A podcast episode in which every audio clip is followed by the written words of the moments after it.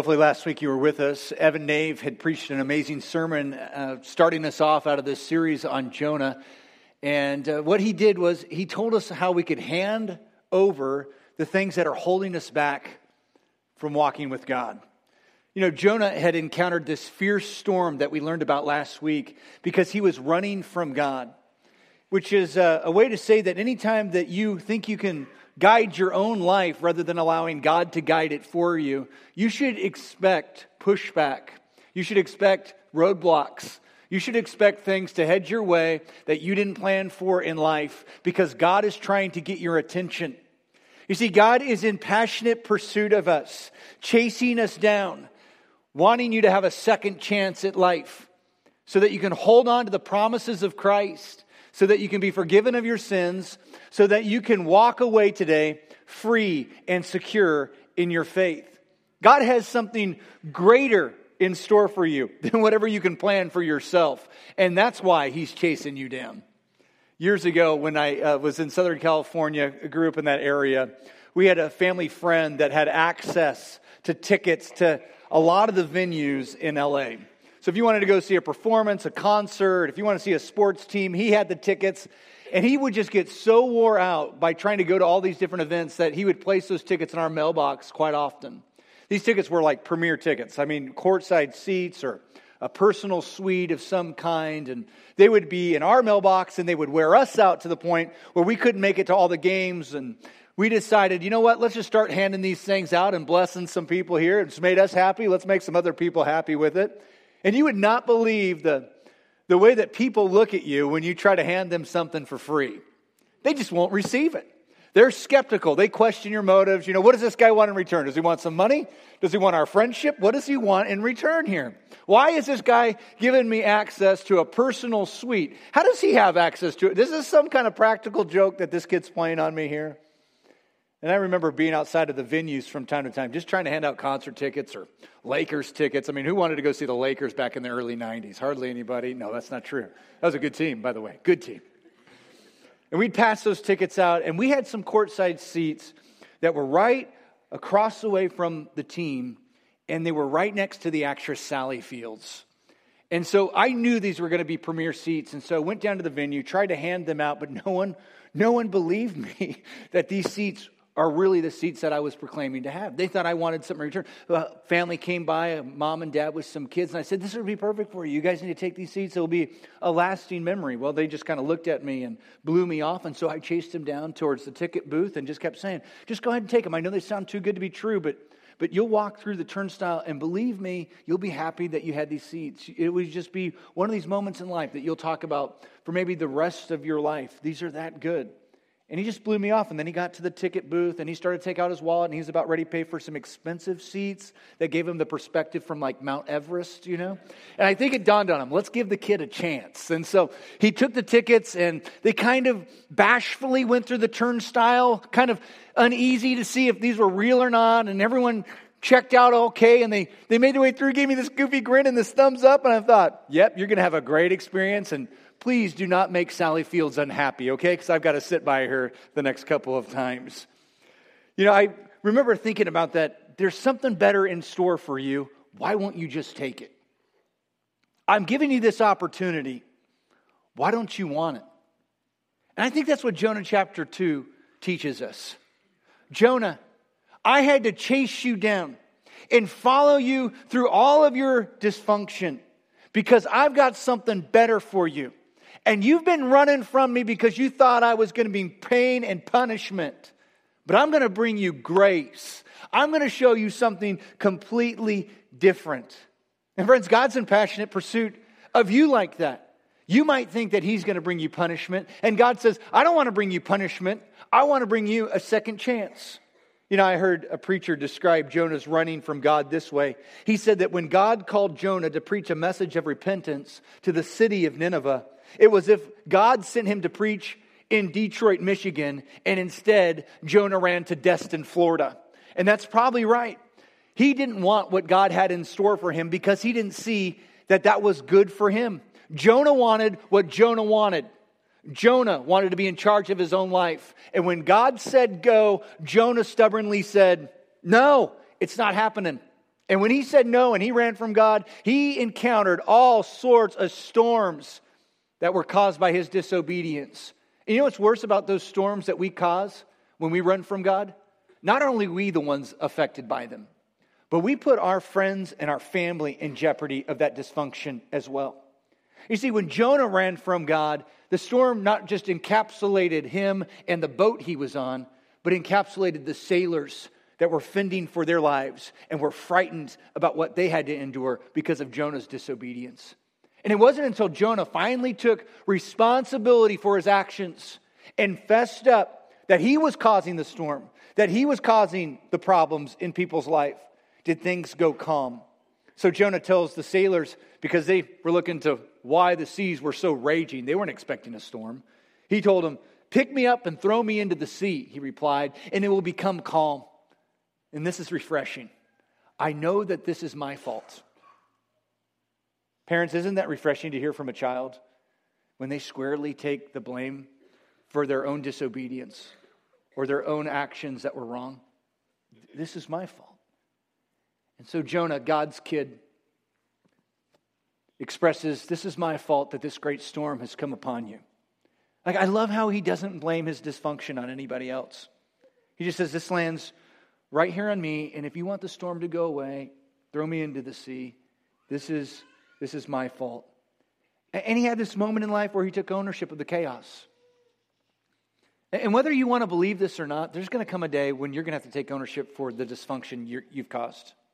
Whether it's been deliberate dysfunction or maybe it's been uh, an unwilling dysfunction, but it's been caused at the result of something that you stirred up, we're all going to have to be accountable for it and we're going to have to own it. And you know what? There, there's going to come a time when you're going to have to take ownership of your actions. And maybe that can be here in this earth, where we can say, God, I've sinned against you and I've sinned against others. And man, I, I feel terrible about it.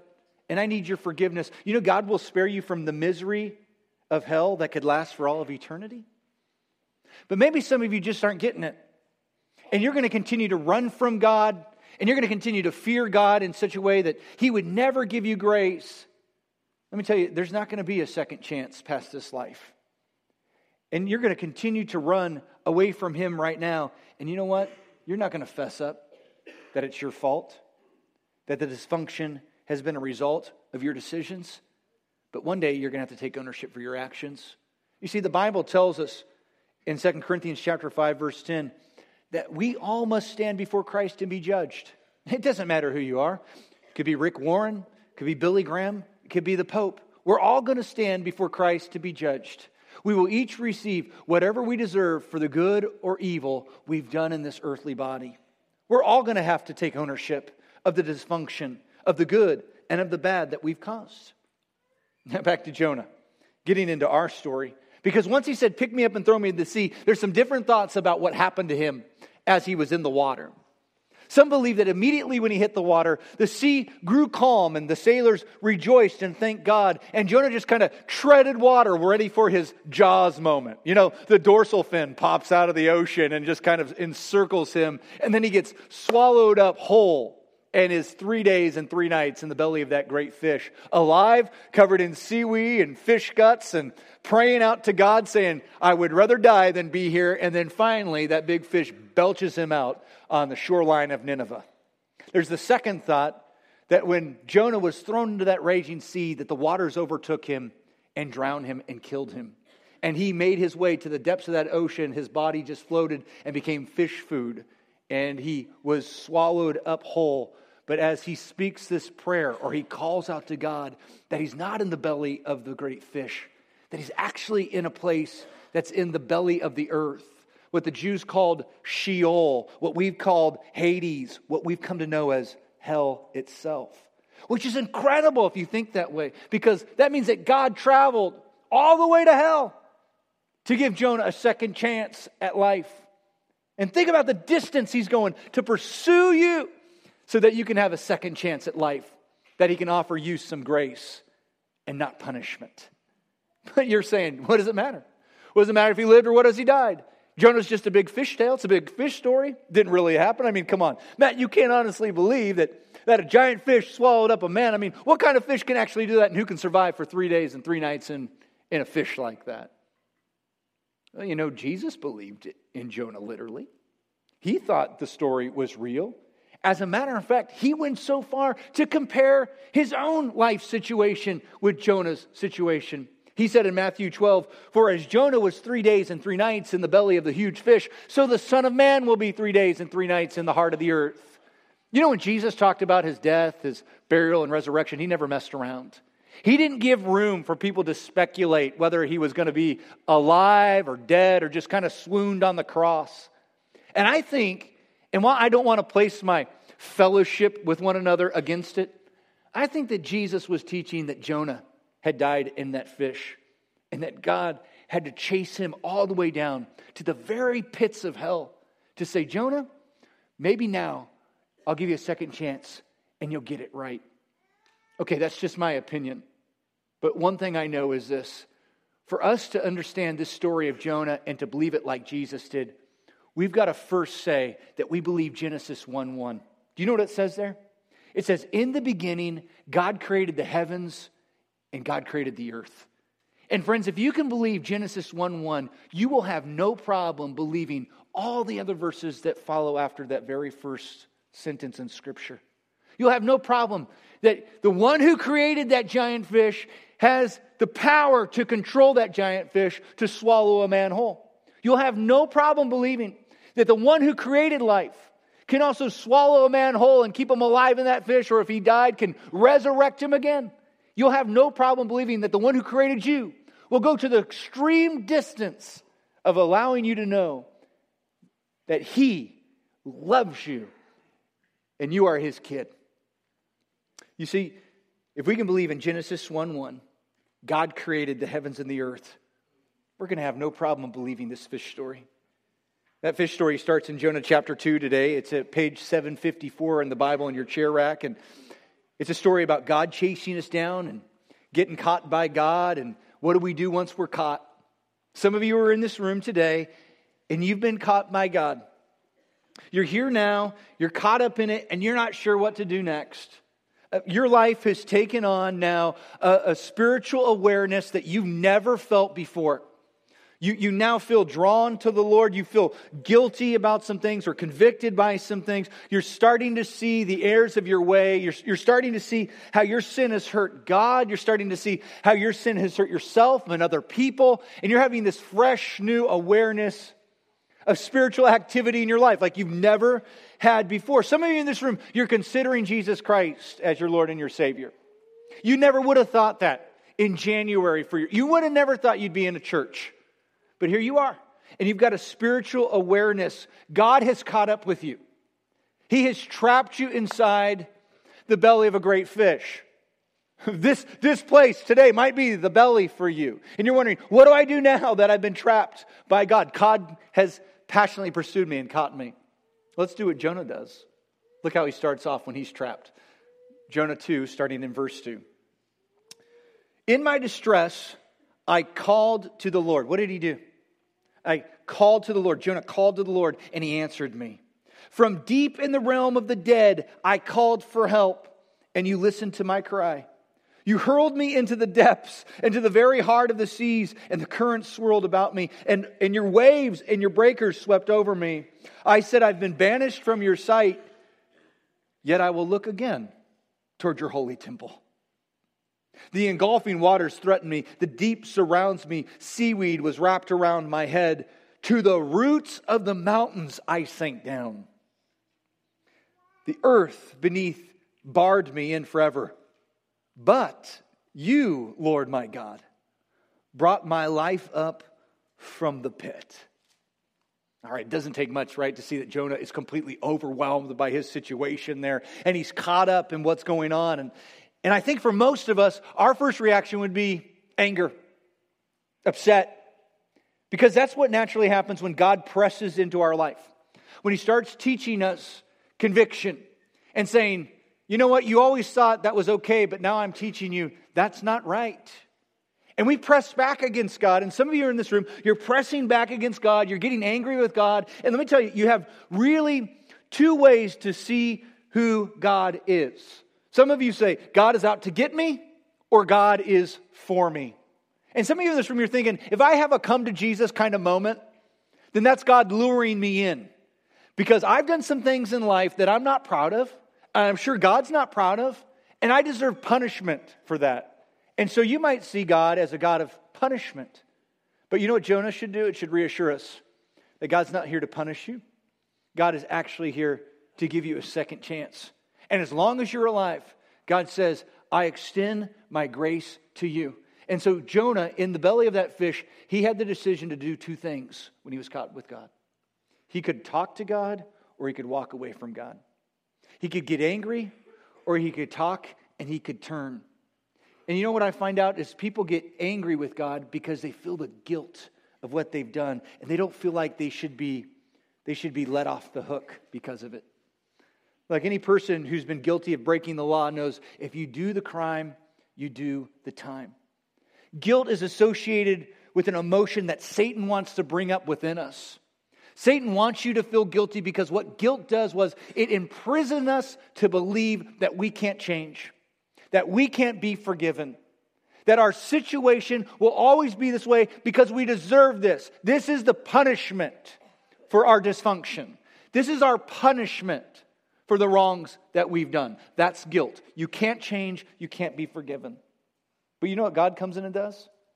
God doesn't make you feel guilty, God convicts you. And conviction is much different.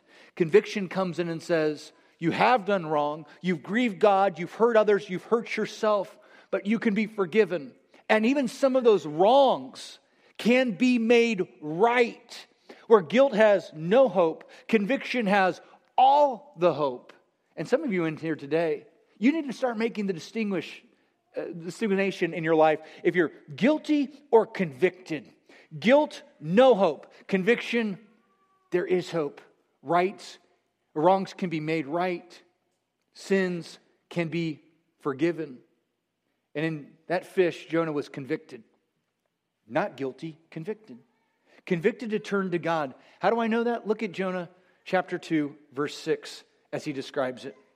So Jonah talks with God and he turns back to God. What does he say? Well, he says, The roots of the mountains I, I sank down to, and the earth beneath barred me in forever. He's talking about his location. I am deep down below here. But then he starts talking about his life. And he says, My life is in the pits. Uh, this, this fish is just a metaphor for my life. It's low, it's no good, it's rotten, it stinks. And what's he say in verse 6 at the very end? But you, Lord my God, have brought my life up from the, the pit. Do you see the hope there of conviction? God, I don't have to stay this way.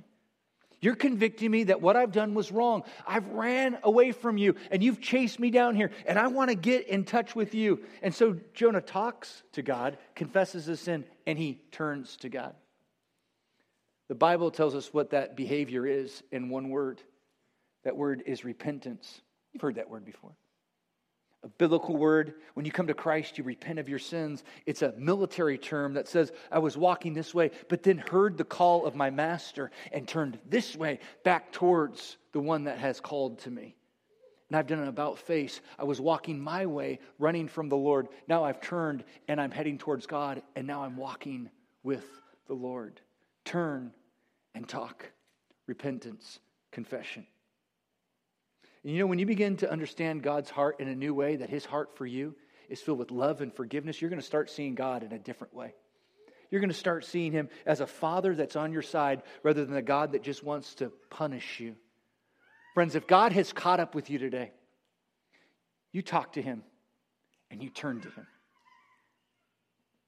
Second thing we find Jonah doing and what he teaches us is to remember the Lord. Look back at Jonah 2, look at verse 7 with me.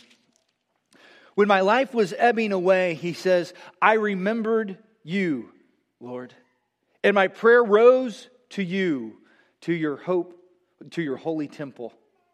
Uh, this is not just a remembrance like, I remember how good I had it, or I remember my past.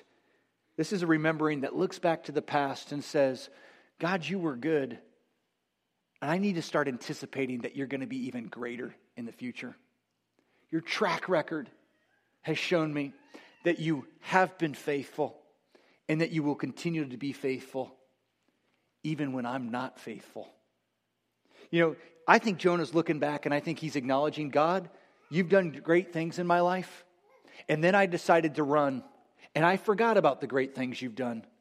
But now I'm recognizing, I've come to my senses. God, you do great things, and you're going to do greater things in me. You know, in the next few weeks, my family and I are going to be apart from you for the summer. Uh, a year and a half ago, the elders and I planned this time of renewal that was designed so that I would not become complacent or worn out in ministry. I, have been with you for 18 years, and, and they want to see me here another 18 years. And, and I just happen to want to see myself there, here, right here, for 18 years. And, and just so you know, I'm not complacent and I'm not worn out. What it was is a pre active step that, that was laid out for us to say, let's, let's find our ministry and our ministers in our best health so that this church can continue to grow, so that I, one of the leaders here, won't become the downfall because of maybe uh, burnout.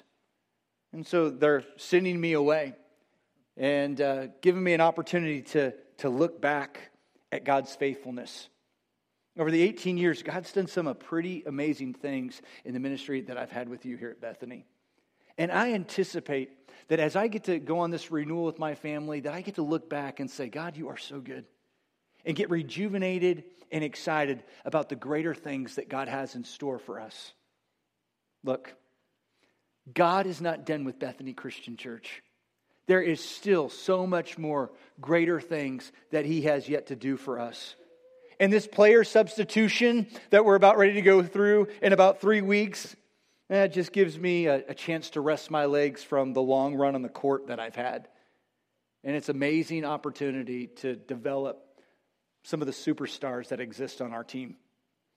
And uh, I don't want you to see this as the end of the game. I don't want you to see this as a halftime or a timeout. The play continues. The ball is still in play. The players are still running with the ball. And the purpose, the goal is still the same to raise up Christ so that all men will come to Christ and find salvation in Jesus Christ.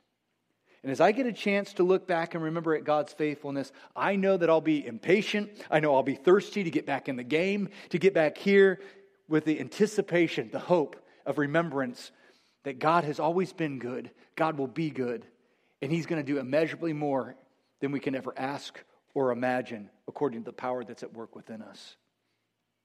Hey, you know what I'm talking about. Just a few moments ago, we took communion together, the Lord's Supper. You know what it's like to look back and to have an anticipation of a hopeful future about what remembering does. You look back and you remembered the grisly death of our Savior and his resurrection. And hopefully that gave you reassurance that Christ is serious about forgiving your sins. And in that, you're saying, I'm going to have mess ups in the future. And if God was willing to go that far for my sins of the past, He's going to continue to go further for the mess ups of my future. And you can look back and you can say, God, you've been faithful. Faithful in forgiveness, uh, faithful with the little things, faithful with the big things, and so, God, why should I doubt that as I turn to you, why should I doubt that you would do anything less than receive me into your arms? But I know not everybody in this room has that feeling. Some of you have an anxiety that hangs over your head, like if I come back to God, I have a head knowledge that He's gracious, but I have a feeling that I'm going to get zapped. He's just going to thump me over the head for the things I've done and the way I've ran from him. You see, when you remember God's faithfulness and his love towards you, you can expect and count on his character. It doesn't change. And it doesn't matter if your sin has been willful and planned out, or if it's been mistakes and unthoughtfulness of your character. God says, if we confess our sins to him, He's faithful and He's just to forgive us our sins and to cleanse us from all wickedness. if we talk and we turn. And remember that God is our Father and we are His kids, and He's going to welcome us home into His loving arms. You don't believe me? Just look back at a guy by the name of David. He was the king of Israel. God titled him a man after my own heart. He was a man after God's own heart, but yet he had one of the most notorious sins in all of history. You know what he did? He committed adultery with Bathsheba, but what was worse? To try to cover up his sin, he had Bathsheba's husband, Uriah, killed, murdered. Now, he thought he got away with it. And everything in his life he thought would smooth out because he thought it was private. But a preacher by the name of Nathaniel came to him and said, David, I know exactly what you've done. And so does God. And David found out that what he thought was done in secret has become very, very public. And David did what Jonah did and what God hopes that you'll do today. He came clean, he confessed to God his sins, he talked and he turned. Instead of running from God, he started walking with God. And here's what David said as he pours out his guts about coming clean before God in Psalm 51 Generous in love, God, give grace. Huge in mercy, wipe out my bad record. Scrub away my guilt, soak out my sins in your, in your laundry. I know how bad I've been. My sins are staring me down. And then he goes on to say later on in the scripture God, make a fresh start in me. Shape a Genesis week from the chaos of my life. Don't throw me out with the trash or fail to breathe holiness in me. Bring me back from gray exile. Put a fresh wind in my sails. You, you want to know why a guy that was filled with corruption and sin and adultery and murder was called a man after God's own heart? Because of things like that. He talked and he turned. And God says, I want you to repent and never head back that direction. And when David said those words about, I want to come clean and I want to be clean and I want to live clean, they just weren't words of the mouth. They were an expression of the heart that were true and real for him. And he wanted to put himself in a position where he was not running from God, but walking with God. And so as we are caught by the Lord, let's remember his faithfulness. Let's call to him to turn and to talk. And lastly, let's worship him. You're saying, well, what a strange response. Worshiping God when we're trapped in the belly of the fish, when we're trapped by God and encountering him and he's pushing into our lives.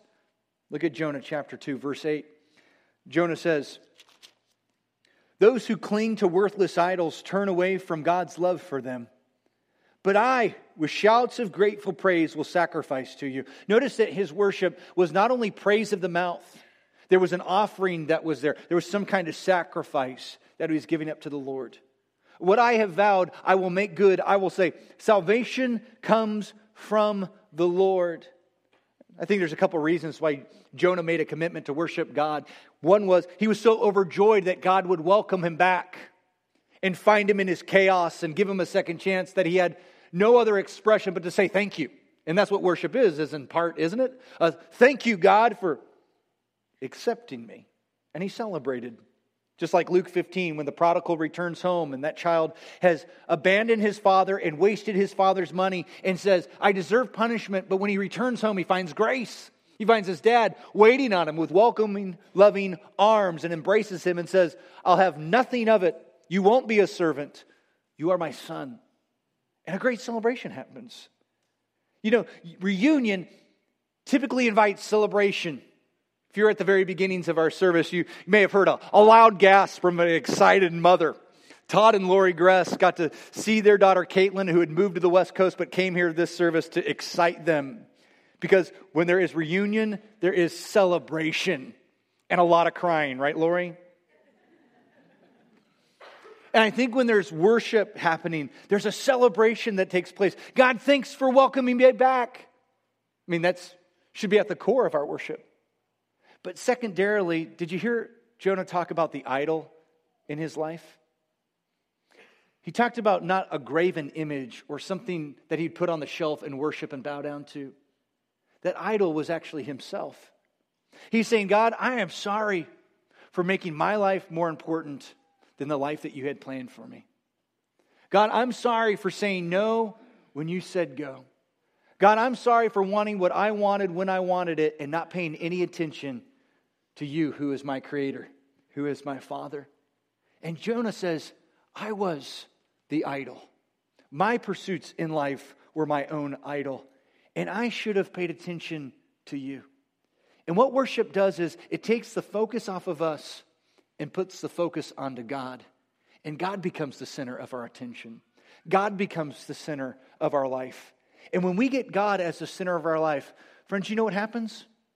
That guilt, which is primarily a selfish emotion, begins to dissipate because we recognize that God is a God who loves us, who receives us, who welcomes us. And even though Satan might begin to stir up on our behalf this idea that you're not forgiven, you should feel guilty, there is pain and punishment that you should have for your dysfunction, God says, no, no, no, no. Come to me and worship, and I'll remind you every single time, every time you worship, that you are my child, that you're forgiven, that you're loved, that my arms have stretched wide open, that my son has paid the price for your sins. He's taken on your sin. You have nothing to worry about in my presence. You know, David found that hard to believe, though, and I, am sure because David, a man after God's own heart, found it hard to believe, you find it hard to believe. You find that hard to believe, and you're still rotten with guilt. You're rotting away with guilt. You've come to Christ, you've been forgiven, but you still feel guilty. You still feel like you should be punished. Like you haven't paid back, been paid back for the, the things you've done that were wrong. David felt that way. He just couldn't accept God's forgiveness. And so he kept on praying that same prayer God, forgive me for the act of adultery. God, forgive me for murdering that man. But he just couldn't find it in his own heart to forgive himself. And he was ate up with guilt. You know, it wasn't until Psalm chapter 32, verse 5, where he just said, Enough. I just, I'm going to lay bare my heart to the Lord and I'm going to not hold anything back. And he said, Then I acknowledged my sin to you and did not cover up my iniquity. What he really is getting at is, I just expressed everything on my heart to the Lord. I, I didn't hold anything back.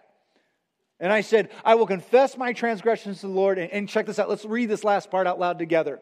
And you forgave the guilt of my sin. Are you catching that? He forgave the guilt of your sin. Because God doesn't want you feeling guilty, He wants you to feel convicted.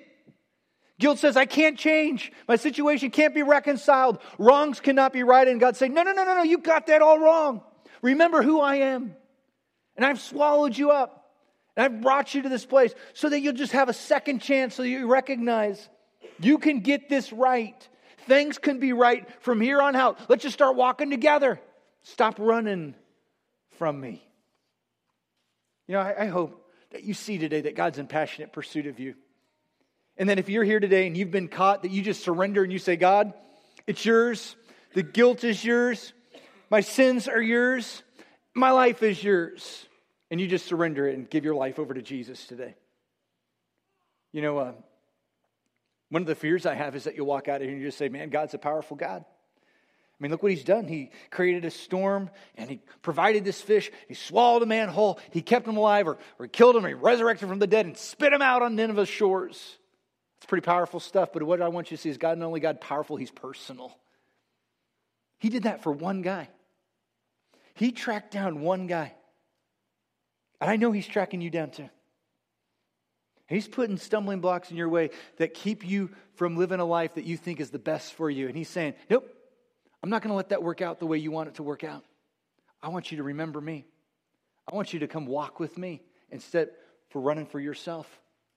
You know, one verse we left out in chapter 2 reads this way verse 10 And the Lord commanded the fish, and it vomited Jonah on a dry land you imagine this guy spilling out on the shores of Nineveh? Everybody's looking at him, covered in seaweed, bile, smelling like decomposed fish. His skin must have been permeated with the smell of dead fish for weeks. If you wanted to know where Jonah was in the crowd, all you had to do was just smell your way to the guy. You know what I find awesome? This guy had gone through hell. He had gone through hell. And you know what he found? He found that the God of heaven was there, chasing him down even in the midst of his hell. And some of you right now, you're saying, whatever situation you're saying, this is hell. This is misery. This is, this is terrible. The God of heaven is chasing you down to give you a second chance to spare your life. You know why Jonah got a second chance? Because he talked and he turned. Lord, I confess my sins and I don't want to walk this way anymore. I want to walk with you. And then he remembered God has been a God of grace. And I know grace is what he'll give to me. And then he worshiped. Thank you, Lord, for the amazing grace. You see, there's going to be a day where grace is going to dissipate. God's not going to chase you for the remainder of your soul's existence. Either Christ will come back and this world will be over, or you'll breathe your last breath here on earth and the chase of God is done. And just judgment awaits all. Today, it's been my prayer if you're recognizing that God has passionately pursued you and you're caught up in the Lord and all these things are overcoming to you, you're trapped in the belly of the fish, that you'll turn, talk, and that you'll run to God instead of running your own path, that you'll call on the name of the Lord in the belly of this sanctuary and you'll discover the forgiveness and the grace that Jonah found in the belly of that great fish. Let's stand together. Let's praise our God.